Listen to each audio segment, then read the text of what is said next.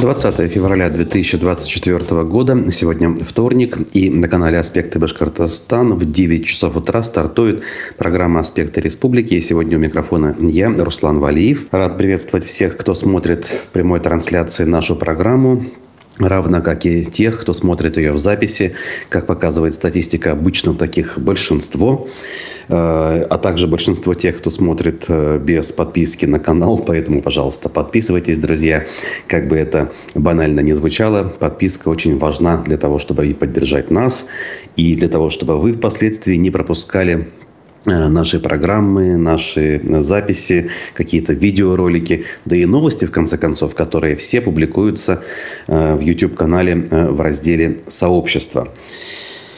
Руслан Гельманов пишет в чате и подает всем пример. Пишет он свое традиционное «Салям Башкортостан».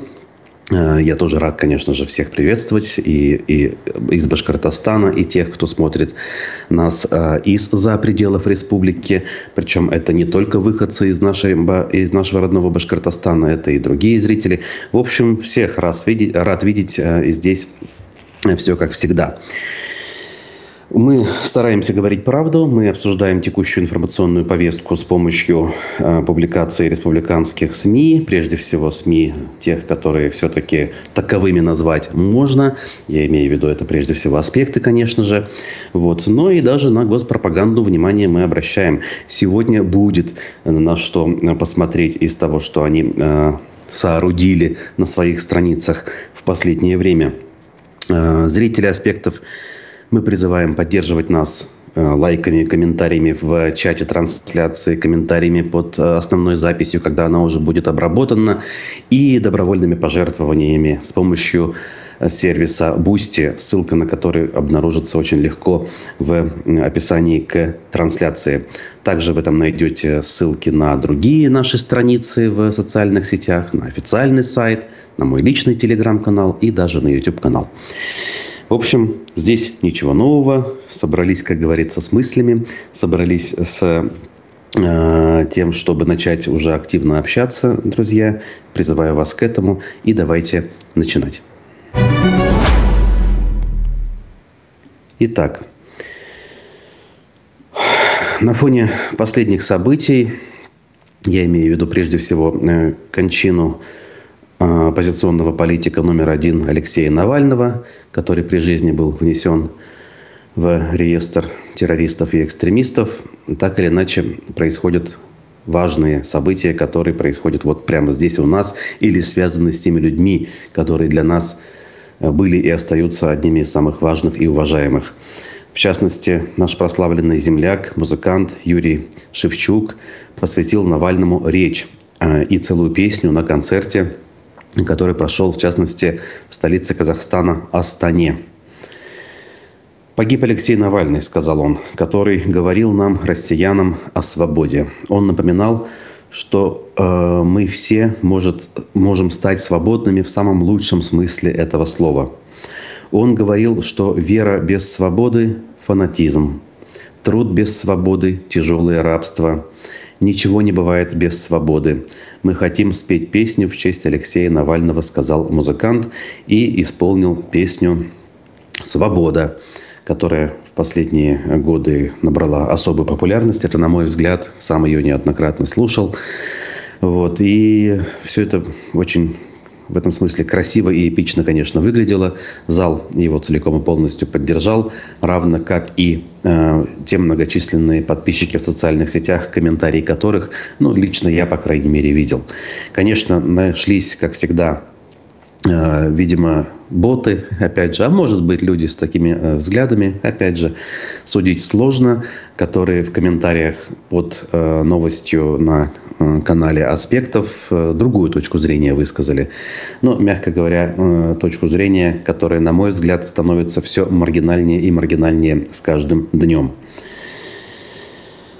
Да, Хамиту Хисамову салам алейкум тоже, и Ильмиру Батыршину также. И всем тем, кто еще не присоединился, либо присоединится в процессе и вот-вот напишет приветствие друг другу и э, в адрес редакции аспектов тоже. Ну и в мой личный адрес, конечно же.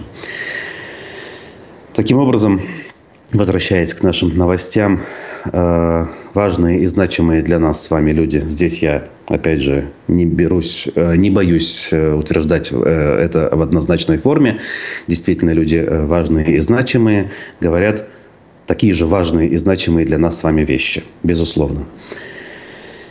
Тем временем жители Уфы, наверное, и других городов, может быть, крупных только, да, но Уфы точно, присоединились к масштабной а, акции памяти, посвященной Алексею Навальному.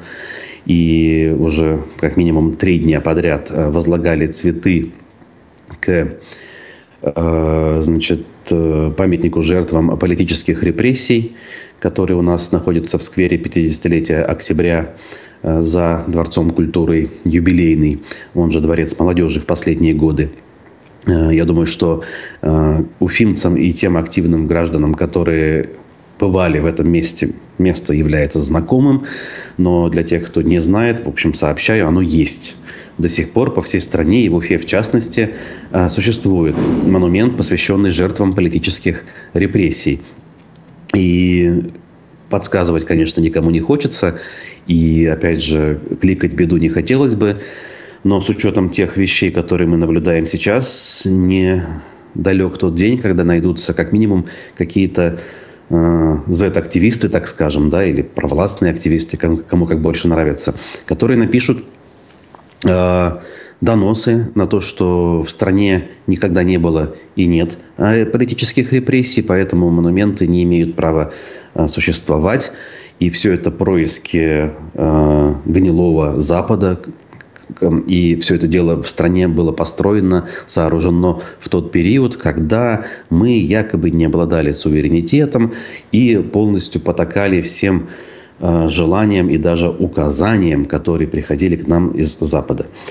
Понимаете, да? Сейчас я говорю, собственно, э, не то, о чем я думаю. Безусловно, я думаю как раз наоборот. Но вот такое может произойти. И это, если честно, не удивит, в частности, меня, потому что подобные вещи мы уже наблюдаем день и ночь. Если не наблюдаете, э, рекомендую э, читать новости, ну, например, э, с помощью сервисов издания «Эхо», футболку которого я вот сегодня вновь надел.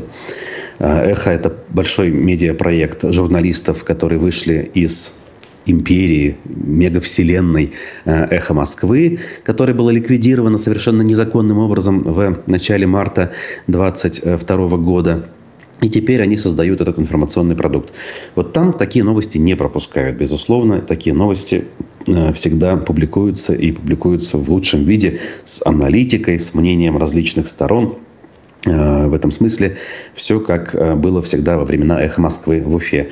Подписывайтесь в Телеграме, э, подписывайтесь в других социальных сетях. Призываю. Вот. Так, соответственно, уфимцы к этому памятнику пока имеют возможность возлагать цветы в тех или иных случаях. Ну, например, так было после убийства Бориса Немцова.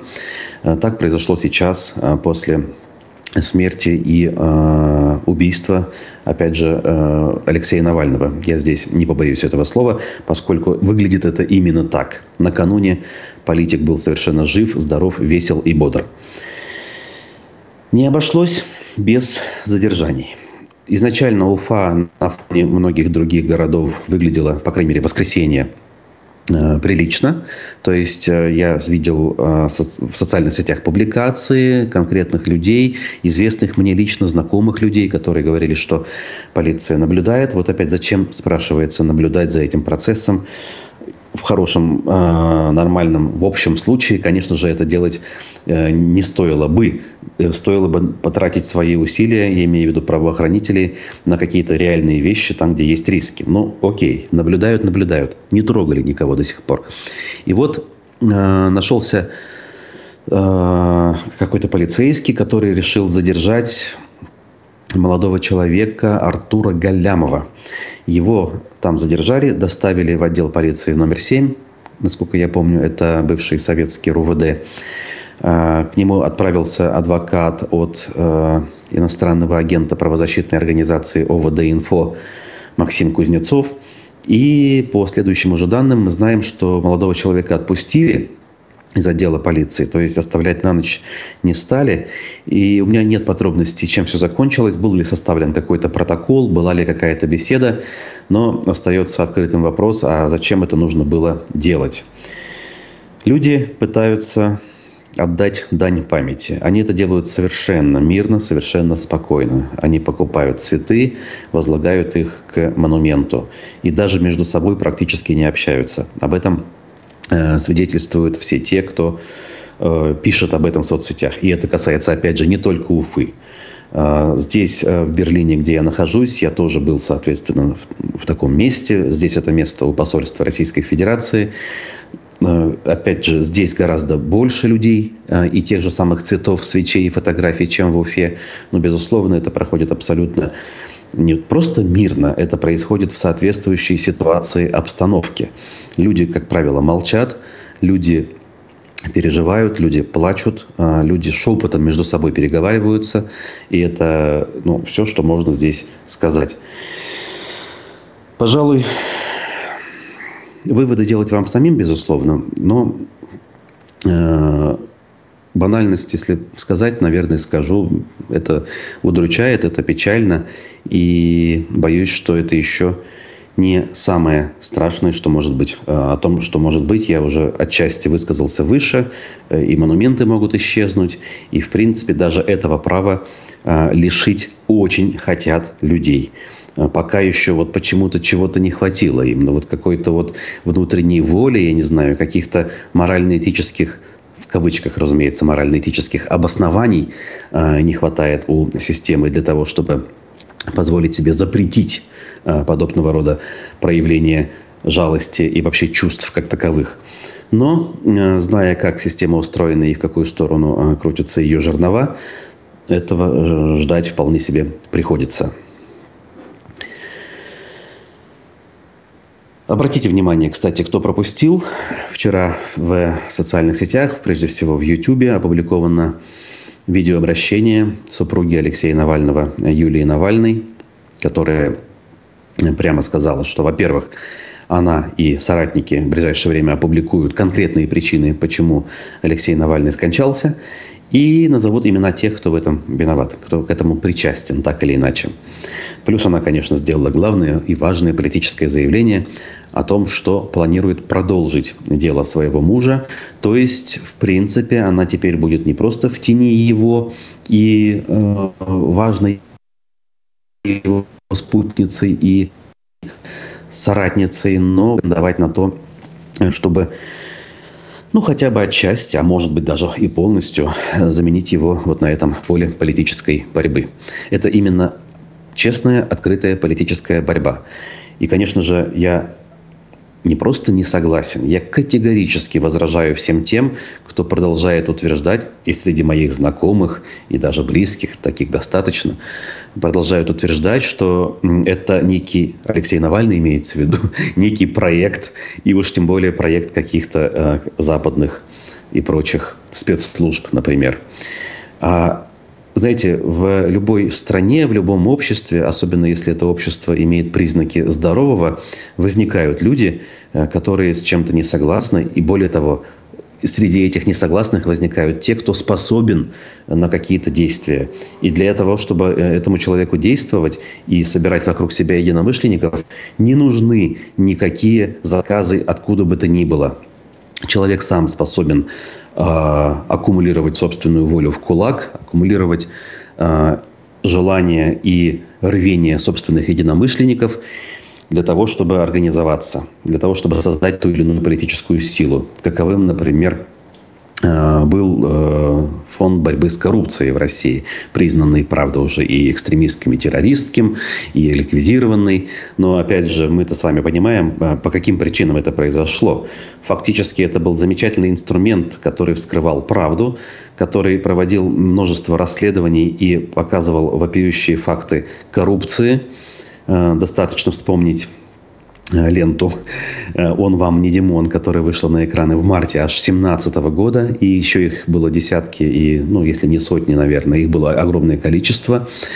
Безусловно, эти люди всегда э, любили свою страну и любят ее до сих пор, э, хотели там жить, хотели там растить своих детей и чувствовать себя абсолютно свободно, э, чувствовать себя вправе участвовать в политической жизни, но им этого не дали, потому что кое-кто, кое-где боится лишиться власти и боится этого больше всего. Никакие другие Э, мотивы в действиях оппонентов Навального и его соратников. И лично я не усматриваю ни о какой э, любви э, до мозга костей э, к родине речи не идет. Может быть, она там присутствует, но она весьма, знаете ли, э, такая вывернутая наизнанку. Это самая любовь. Э, любовь, которая, которую любят и правильно называют э, злая любовь на самом деле вредит, которая в конечном итоге и объекту, собственно, любви, и всем тем, кто этот объект окружает. В данном случае объектом любви я называю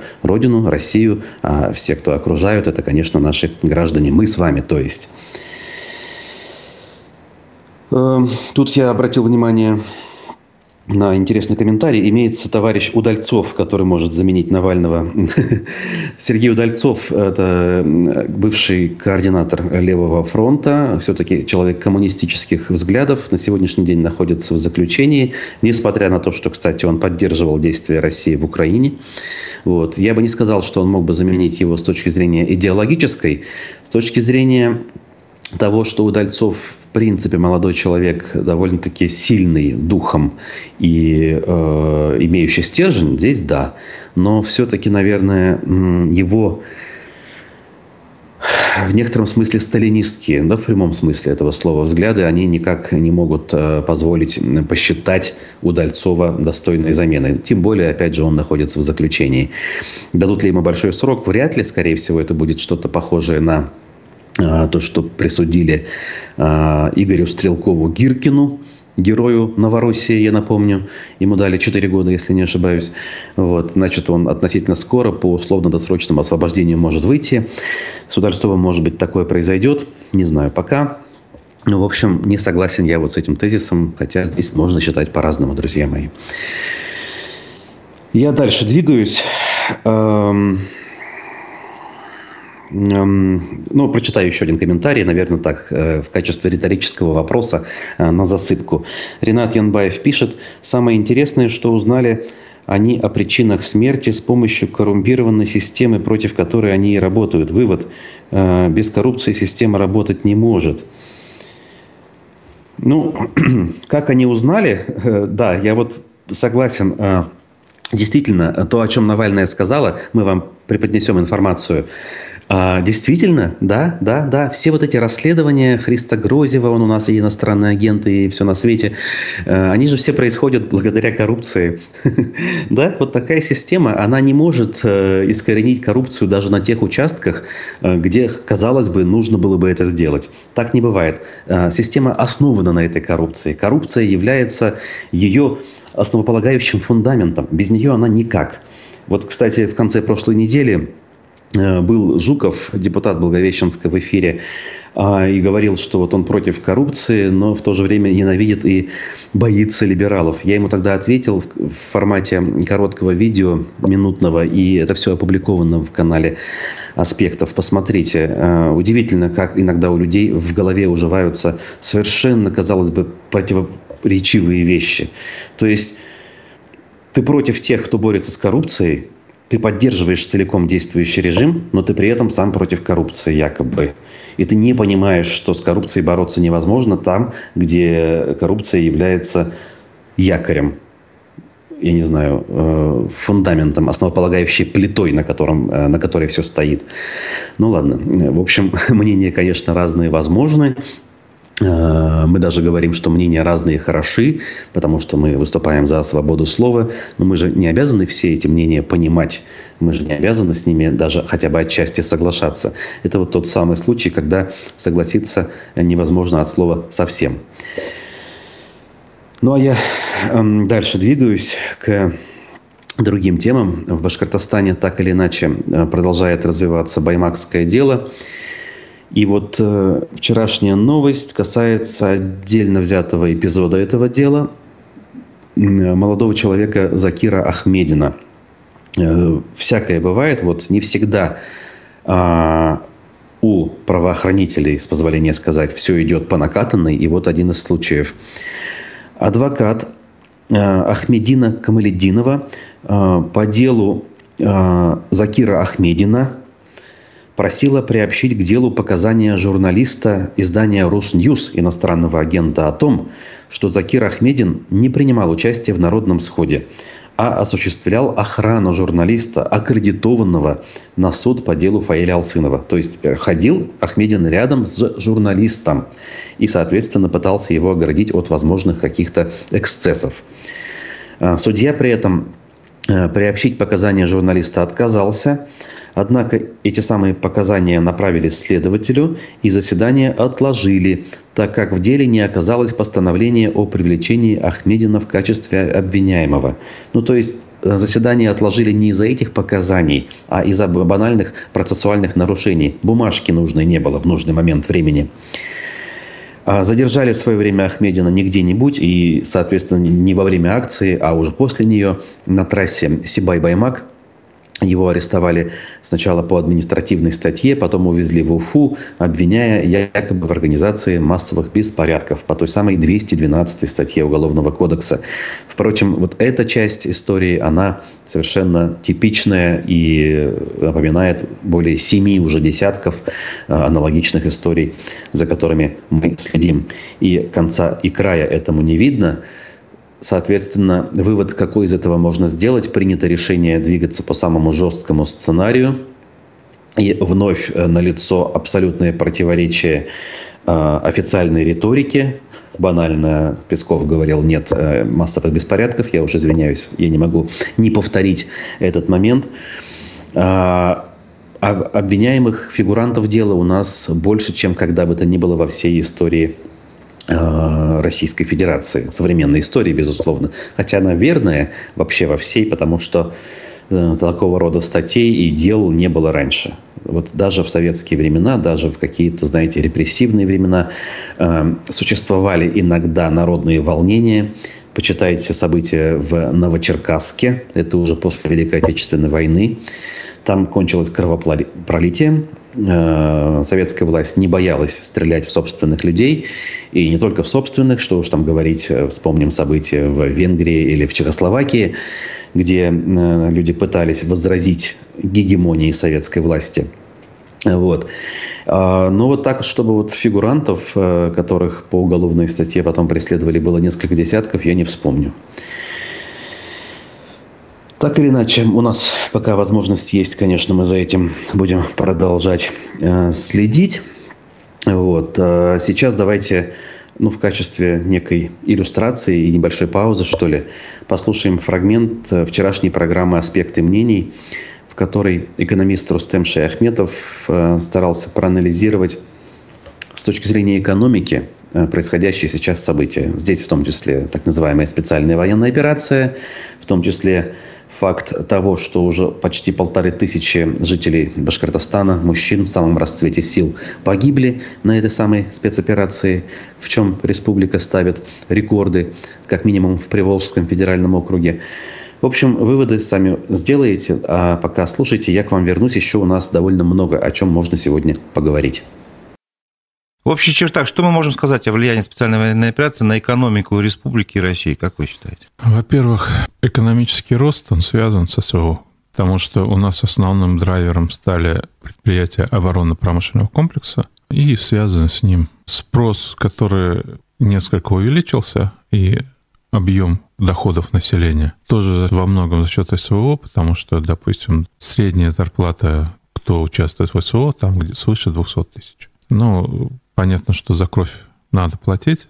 К сожалению, гибель наших ребят можно только высказать соболезнования их близким. Как правило, туда идут здоровые, крепкие ребята. И, соответственно, их гибель — это, ну, я считаю, трагедия. По данным нашей редакции, мы считаем из открытых источников угу. сообщения, на сегодняшний день, если не ошибаюсь, примерно цифра 1447 погибших из Башкортостана. Это полторы тысячи здоровых мужчин, которые либо уже были отцами, либо могли стать отцами. Это большая потеря для демографии. 700 человек в год, получается, да? Да. Это нельзя сказать, что очень большая, но значимая потому что это уходят люди в активном репродуктивном возрасте, и, естественно, уже детей как бы у них не будет, хотя многие, которые пошли, уже дети у них были, но... Ну, были по крайней мере, нормальное воспитание могли бы дать. Э, ну, есть, и я, я считаю, что неполная семья воспитание ну, неполноценное, или я не прав? Э, полноценное воспитание – это такое понятие сложное, но нехватка отца, это, естественно, влияет сильно на ребенка,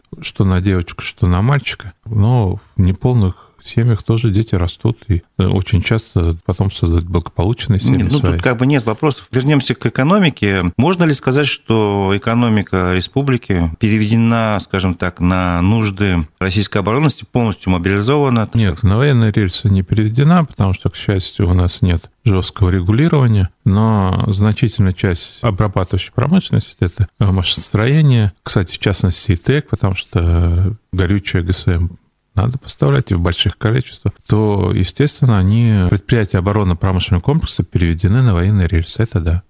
Как изменился долг Башкирии со времен Хамитова? Большое количество текущих инфраструктурных проектов является показателем эффективности экономики. Ну, здесь два вопроса получается. Давайте так. Когда мы тратим кредиты на востребованную вещь, это эффективно, потому что инфраструктурные кредиты не превышают 2-3%. Это имеется в виду бюджетные. Но когда мы тратим на не совсем нужные проекты, это неэффективно, как, например, предполагается взять на мост, который соединяет Кузнецовский затон с э, Мегой. Он не востребован сильно, но 20 миллиардов он нам обойдется. Стесняюсь спросить, на чьи плечи ляжет выплата вот этого кредита? Ну, на бюджет.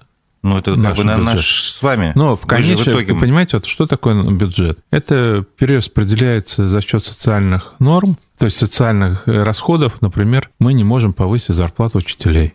А зарплата учителей у нас на четверть ниже средняя зарплата по региону, что, кстати, противоречит закону и майским указам президента России порождаются новые социальные проблемы, и также бюджетники остаются на нищенских зарплатах. Если бы вот эти деньги потратили, например, на Демский мост, то фактически мы бы ушли от постоянных пробок на Закивы Леди, которые вот в районе монумента Дружбы, потому что там половина, кто приезжает по этой трассе, то есть по мосту, это Дема. Как минимум половина транспорта потоков Бельского моста перешла бы туда. А вот тот строящийся мост, это 15% от трассы Уфа-Оренбург. То есть ределем, то есть это где-то на 7% уменьшит транспорт поток по Бельскому мосту. Вот можете считать, 50 и 7%.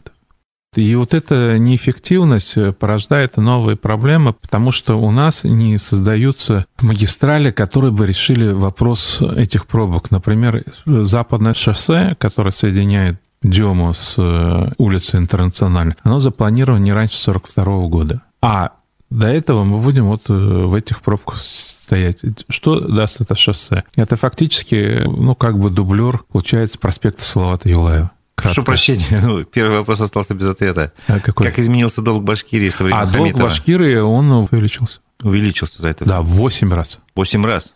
Да. Ух ты. Около 2 миллиардов в год мы тратим на обслуживание этого долга. Это был экономист Рустем Шаяхметов. Э, в гостях программы «Аспекты мнений». Вчера он делился своим собственным мнением. Сегодня у нас в 11 часов э, программа «Очередной ее выпуск». И у Разифа Абдулина, главреда «Аспектов», в гостях будет э, журналистка, блогер Евгения Куцуева, человек э, довольно известный в некоторых кругах, в частности в Уфе среди интернет-пользователей, что ли. В общем, и для вас я тоже рекомендую этот эфир послушать. Вижу, что в чате идет э, дискуссия, разные мнения звучат. С частью из них я традиционно согласен, с частью нет.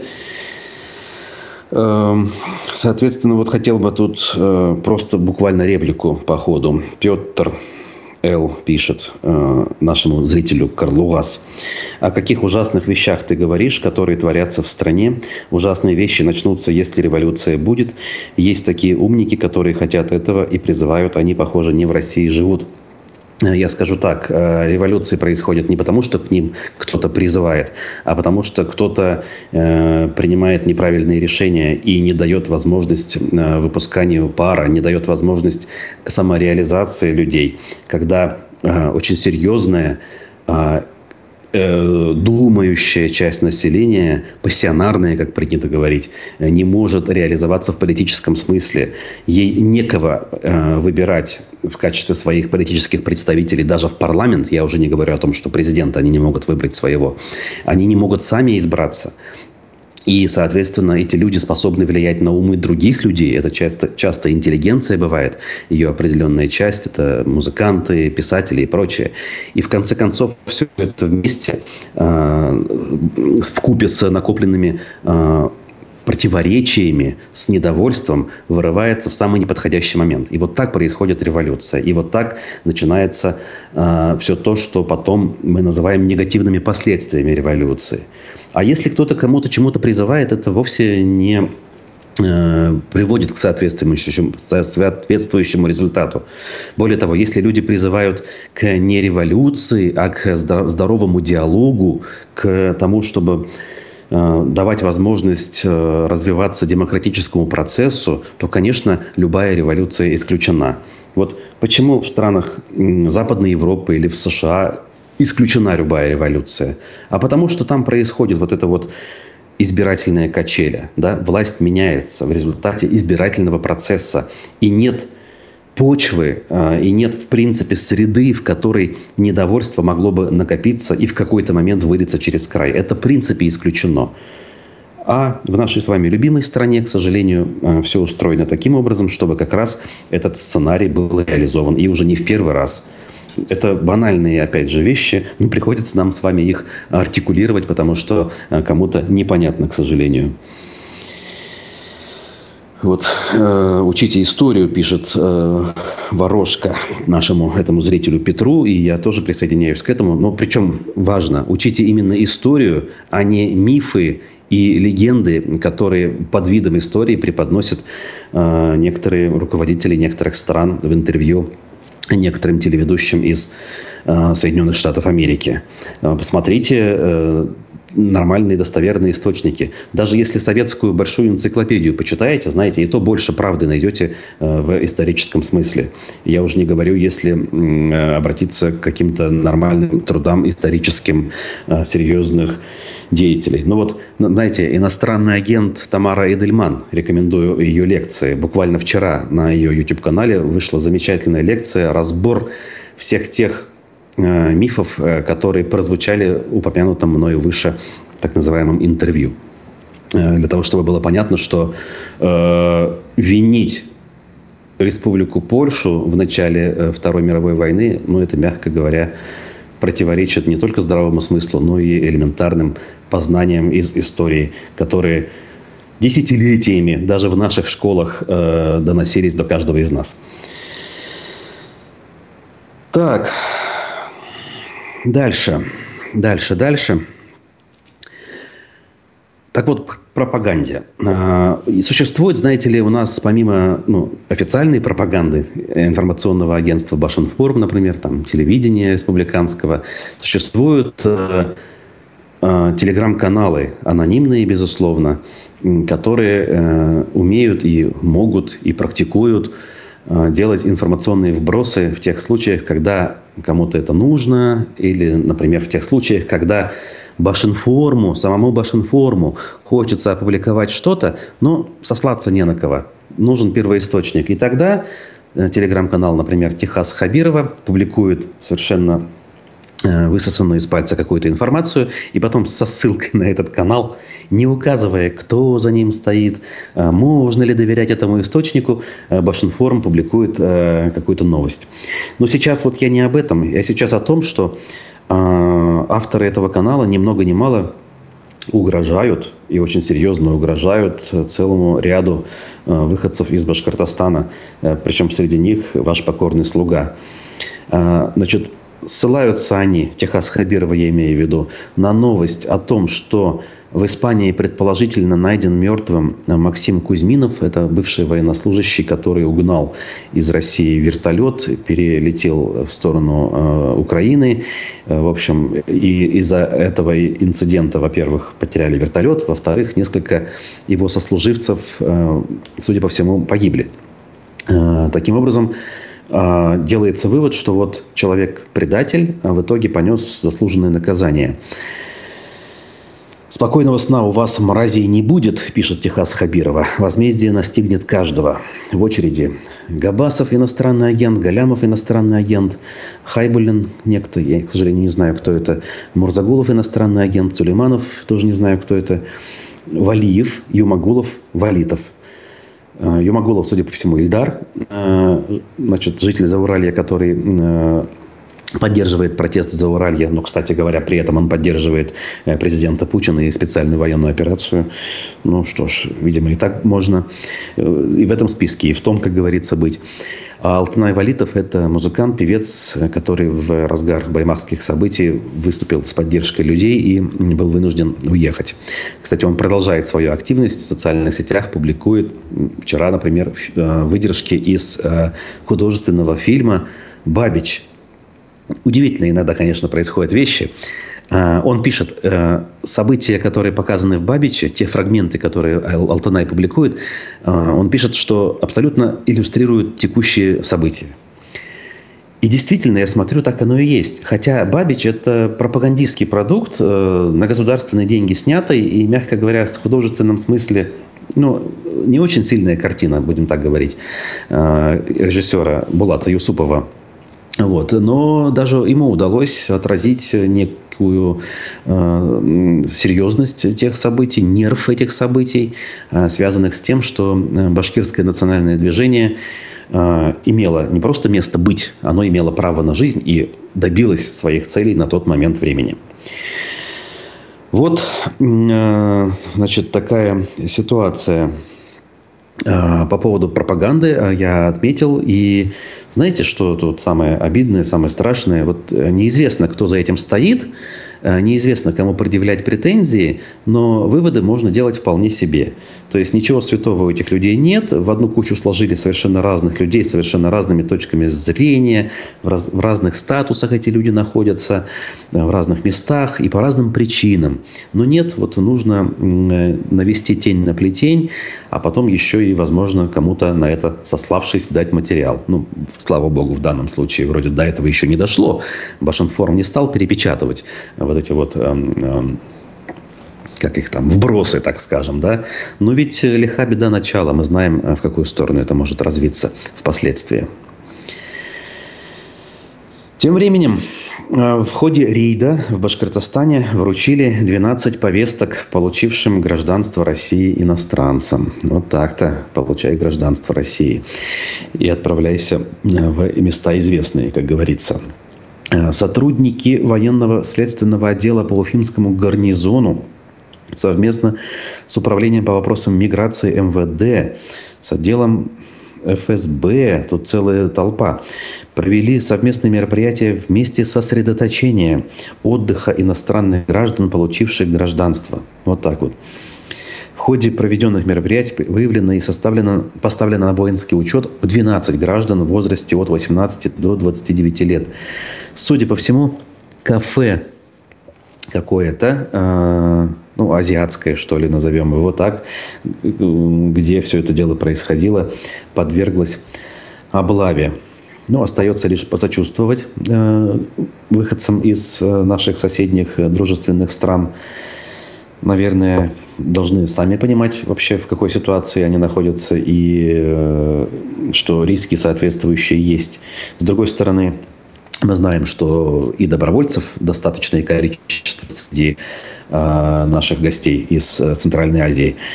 Но, опять же, судить однозначно, сколько из общего количества отправляющихся на фронт являются добровольцами, сколько из них вот в, таким, в таком принудительном виде туда отправляются, это очень непросто. Могу сказать, что как-то я публикацию важную видел в Э, новой газете, в той самой новой газете классической, скажем, да, главным редактором которой является Нобелевский лауреат Дмитрий Муратов. И там в материале были судьбы нескольких э, выходцев из Сирии описаны. И, мягко говоря, э, судя по статье, я делаю вывод, что они не всегда горят желанием, мягко говоря, отправляться на фронт, в зону боевых действий, хотя бы потому, что они вообще не понимают э, того, что там происходит вообще, кто против кого и почему, какие там первоосновы. Хотя понимаем мы разве? Мы же тоже с вами э, не можем вразумительно, даже хотя бы чуть-чуть, даже хотя бы э, на какую-то долю процентов э, согласиться с этим, потому что не видим фундаментальных предпосылок и причин, почему это должно происходить. Мы видим как раз множество причин, почему этого быть не должно. Алтанай красавчик. Удачи ему, пишет Марина Кирилюк. А, то, что Петр любит зомбоящик, пишет Зуля Булавкова. Да, ну тут, конечно, не без этого. А, телевизор у нас настолько стал изощренным зомбоящиком. Иногда он сам сам себе противоречит, но эти вещи уже не замечаются. В потоке лжи, в потоке э, совершенного э, передергивания фактов, когда намешивается вот в гремучую смесь часть событий, которые имели место быть, и совершенные легенды и мифы. Это все выглядит очень вкусно, знаете ли, с точки зрения потребителя этой информации. Это выглядит э, эмоционально свежо. Это заставляет якобы задумываться, заставляет отвечать на те вопросы мироздания, которые до сих пор казались э, без ответа. Понимаете, вот э, на чем основана пропаганда зачастую? На, мифо, на мифотворчестве, на конспирологических теориях, что, дескать, есть некий теневой заговор везде, да, если коротко. Есть там мировое правительство какое-то, которое сидит в тени и э, за ниточки дергает. А, плюс, э, ну, я не знаю, теория заговора сказана, метод творчества. Ну да, да, вот это все вместе, короче говоря, и формирует гремучую смесь, а, благодаря которой незрелый ум, пусть никто не обижается, э, но вот незрелый и недостаточно обладающий информацией, он все это дело впитывает. И, соответственно, пропаганда, а ею, знаете ли, руководят люди в этом смысле не глупые, они пользуются всеми этими хитрыми э, психологическими уловками. Вот. Ну и к другим, э, соответственно, новостям, которые у нас есть. Вот как у нас чиновники поступают? Когда э, к ним обращаются с вопросами и просьбами. Слепому, слепому жителю Салавата в ответ на его жалобу в соцсетях чиновники посоветовали снимать нарушения на видео. Незрячий житель Салавата Денис Б. обратился э, в посте под э, постом, постом, точнее, Радия Хабирова, э, с просьбой решить вопрос с парковкой автомобилей по улице Октябрьской, 26, на тротуаре у городской больницы, где он работает массажистом в Салавате. По словам горожанина, машины паркуют в неположенном месте. Дошло до того, что его самого сбили прямо у его работы. Водитель при этом скрылся. В ответ на обращение чиновники посоветовали слепому мужчине впредь фиксировать все нарушения фото-видеосъемкой. Это вызвало недоумение коллег-массажиста, которые напомнили в комментариях представителям город администрации, э, что мужчина слепой и едва ли сможет это сделать. Столкнувшись с критикой и недоумением в свой адрес, чиновники спустя сутки все же извинились за свой некорректный ответ. А вопрос, по их словам, уже взят на контроль. Ну, наверное, им деваться было некуда. Изменились уж, как говорится. Но э, это же иллюстрация, опять же, того, как работает у нас э, среднестатистический чиновник. Почему он так может себе позволить э, отмазаться от любой претензии и в форме отписки э, ответить на ту или иную жалобу. Потому что чиновник отчетен, подотчетен и ответственен не перед избирателем он ответственен перед начальником. А, как известно, в условиях строгой вертикали начальник в стране в итоге один. И все остальные начальники по иерархии с самого верху до самого низу подотчетны вышестоящей структуре, но никак не нижестоящим избирателям. И опять же, отвечая э, таким людям, которые считают, что царь хороший, бояре плохие, я, безусловно, э, привожу в пример именно эту нашу жизненную парадигму.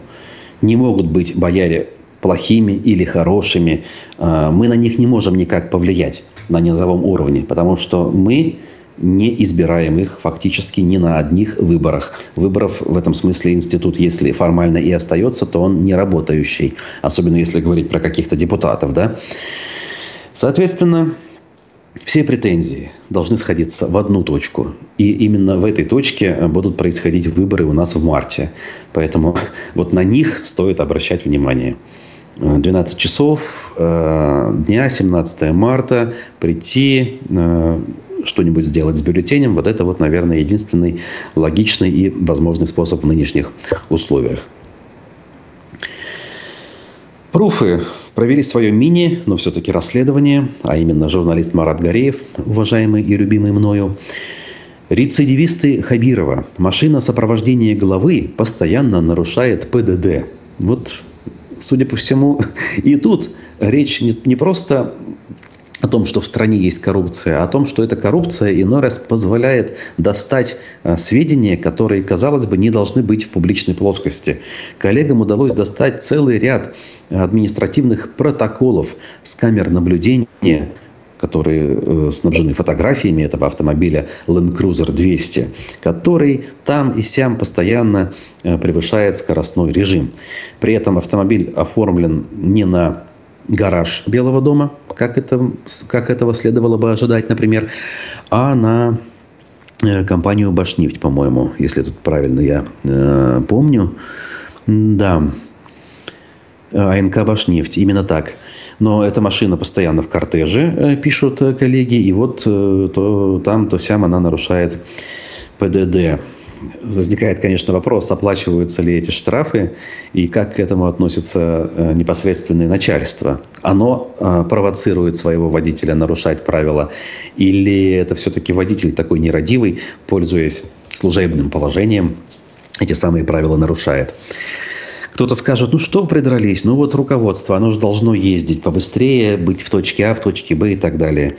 Ну, если так думать, то, конечно же, нам разговаривать не о чем. Дело в том, что если мы стремимся где-то там за горизонтом к правовому государству, где работает не только закон, но и какие-то нормы морали, то мы должны, конечно же, э, ну, не делать исключений никому, ни в каком случае. Нарушил правила, изволь отвечать. И вообще изволь в конечном итоге эти самые правила не нарушать и правила дорожного движения, и все остальные правила и нормы, описанные э, в законодательстве. Тем временем, продолжая немного дорожную тему, власти региона озвучили цены на проезд по восточному выезду, которые обещают якобы вот-вот открыть. И даже уже есть прогнозы, что сам Путин приедет в Уфу на открытие этого объекта, э, в необходимости которого, скажем, некоторые и очень серьезные эксперты, э, например, Олег Арефьев, наш эксперт, э, сомневаются. Александр Калибанов, это глава Минтранса Башкортостана, заявил, что стоимость проезда по выезду для легковых автомобилей составит 100 рублей в дневное время и 20 рублей ночью. Для автомобилей других категорий это будет 250 рублей днем и 50 рублей ночью. Вместе с тем он утверждает, что, конечно же, э, это будет выгодно, поскольку за счет экономии времени, топлива в конечном итоге э, люди выиграют. Ну, надо сказать, вот если бы я был в Уфе и хотел бы сейчас э, из центра выехать на трассу М5, скажем так, чтобы отправиться на восток, в сторону Челябинской области, я бы воспользовался и заплатил бы эти самые 100 рублей. Действительно, э, было бы не жалко. Э, вопрос лишь в том, насколько все-таки э, является экономически обоснованной данная стоимость. Не ляжет ли бременем на те самые 30 лет на жителей Башкортостана этот проект? Ведь он не бесплатно реализуется. Это не федеральные субсидии, просто так выделенные с барского плеча. Это инфраструктурный кредит, концессия, которая в конечном итоге должна будет обслуживаться за счет бюджета республики на протяжении долгих лет. Э, сможет ли вот этот тариф окупить эти самые затраты? Или на этот выезд будут скидываться понемножку фактически все налогоплательщики региона, э, желают они этого или нет? Скорее всего, второй вариант. Я уж думаю, вы понимаете, куда я клоню и что имею в виду. Так, Ольга Иванова тут интересный комментарий пишет, немножечко возвращает нас к общей теме, но информация достойна того, чтобы ее проверить. Вчера глава Салаватского района на сходе Ишимбайского сельсовета жителям деревни Яхья, где есть карьер, угрожал, что устроит им баймак. Он, видимо, имел в виду, устроит им уголовное преследование, да? Ага. Ну, опять же, ничему не учатся э, в хорошем смысле этого слова чиновники у нас на местах. Особенно в условиях, когда они видят, что э, репрессивная машина на их стороне, они склонны э, пользоваться этим моментом и продолжать угрожать людям. Более того, даже начинать угрожать, если предыдущие периоды они этого не могли себе позволить. Ну, видимо, Именно для этого и маховик э, раскручен на сегодняшний день, чтобы э, по беспределу действовать могли даже те, кто вчера еще были относительно цивилизованными. Ну, как я еще могу это иначе объяснить? В условиях, когда нет страха ни перед кем, кроме как перед начальством, человек э, для того, чтобы выслужиться, он готов идти на любые не только ухищрения, но и даже любые грязные и противозаконные поступки в отношении э, собственных людей, по сути, собственных избирателей, перед которыми он должен отвечать. Должен был бы, если бы э, был бы избран этими самыми людьми на открытых, честных и конкурентных выборах. Но у нас же все с ног на голову, все не так. Тем временем власти на фоне всего этого отчитываются о том, что Э, не забывают о людях э, и будут развивать э, жизнь и экономику, в том числе в Зауралье. Например, за счет международного фестиваля башкирской лошади «Башкорт Отта». Значит, он ежегодно, этот самый фестиваль в Баймакском районе должен будет теперь проводиться. Соответствующий указ главы Башкортостана опубликован на официальном интернет-портале правовой информации. Документом утвержден состав Организационного комитета по подготовке фестиваля. Председателем будет министр сельского хозяйства Ильшат Фазрахманов, его заместителем министр культуры Амина Шафикова.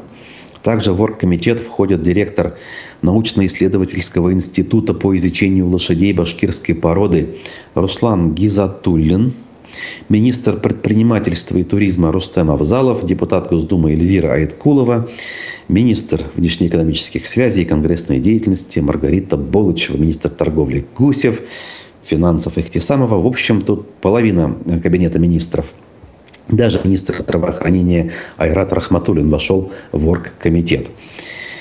Ну, сохранение генофонда и вообще сохранение башкирской лошади – это, наверное, хорошо и правильно – но возникает ощущение, что здесь э, в очередной раз за счет форума, очередного праздника, запудривания мозгов, бросания пыли в глаза пытаются заболтать те проблемы, реальные проблемы, экономические прежде всего, которые есть у людей и которые есть прежде всего у жителей Зауралья. Не знаю, может ошибаюсь, может быть из праздника выйдет что-то дельное. Иногда в этом направлении что-то удается наверное, опыт дает о себе знать, ведь мы любим праздники, мы их постоянно проводим, и в конце концов они начинают получаться хотя бы местами. Но решит ли это э, те основополагающие вопросы, которые мы с вами здесь задаем? Конечно же, нет. Тут даже э, оставать, оставлять вопрос без ответа не получается. Так, Да, вот спасибо главному редактору Разифу Абдулину. Вот он обращается к Ольге, которая пишет про Салаватский район. Вы, пожалуйста, выйдите на связь, дайте эту самую обратную связь. Редакции важно разобраться с новостью, а что же там на самом деле происходит. В качестве иллюстрации к теме о праздниках. Хабиров всегда опаздывает в театре, его оркестр ждет минут 30. Зуля Булавкова пишет об этом. Такие интересные подробности. Наблюдать лично мне не приходилось. Ну, э, есть с кого брать, брать пример Хабирову по поводу опоздания. Судя по всему, так. Друзья, еще раз напомню, что сегодня я упоминал а, иностранного агента, историка Тамару Эдельман а, на YouTube-канале, который я рекомендую смотреть а, и изучать историю. А, у нас в программе «Аспекты мнений» в 11 часов видео, почему видео? Просто блогер, журналистка, основательница Всероссийской школы блогеров Евгения Куцуева. Вот. А, про лайки комментарии даже напоминать, наверное, не стоит, но я скажу. Пожалуйста, сделайте это. Даже если вы смотрите нас в записи ВКонтакте, может быть, или в Одноклассниках. Вот. Про добровольные пожертвования должен напомнить. Сервис Boosty позволяет это делать. Любую сумму, даже совсем символическую, какую-то типа 50 рублей разово вы можете направить, если считаете, что аспекты делают важную работу. На мой взгляд, они делают важную работу. Поверьте на слово. Э, практически вот уже сто процентов можно говорить, реально независимых на территории республики э, не остается. Аспекты как-то еще держатся, опять же, благодаря вашей поддержке. Продолжайте ее, пожалуйста, усильте там, где это возможно. Вот. Я вернусь э, в эфир, скорее всего, уже послезавтра, в четверг, э, поэтому надолго не прощаемся текущие новости э, читайте. И делитесь, кстати, э, кстати говоря, делитесь с родственниками, близкими. Пусть подписываются. Э, я знаю, что многие это сделали в последнее время. Телеграм-канал набрал новых подписчиков, YouTube-канал набрал. Но всегда есть еще куда двигаться в хорошем направлении. Давайте чуть-чуть поднажмем и выйдем в рейтинге, скажем, говорящих правду YouTube-каналов Башкортостана на первое место осталось совсем немножко. С, вашим, э, с вашей помощью, благодаря вашим усилиям, ну, совместным усилиям, мы легко это сделаем, я думаю. Вот. Ну а пока я закончу все-таки. Пожелаю хорошего дня.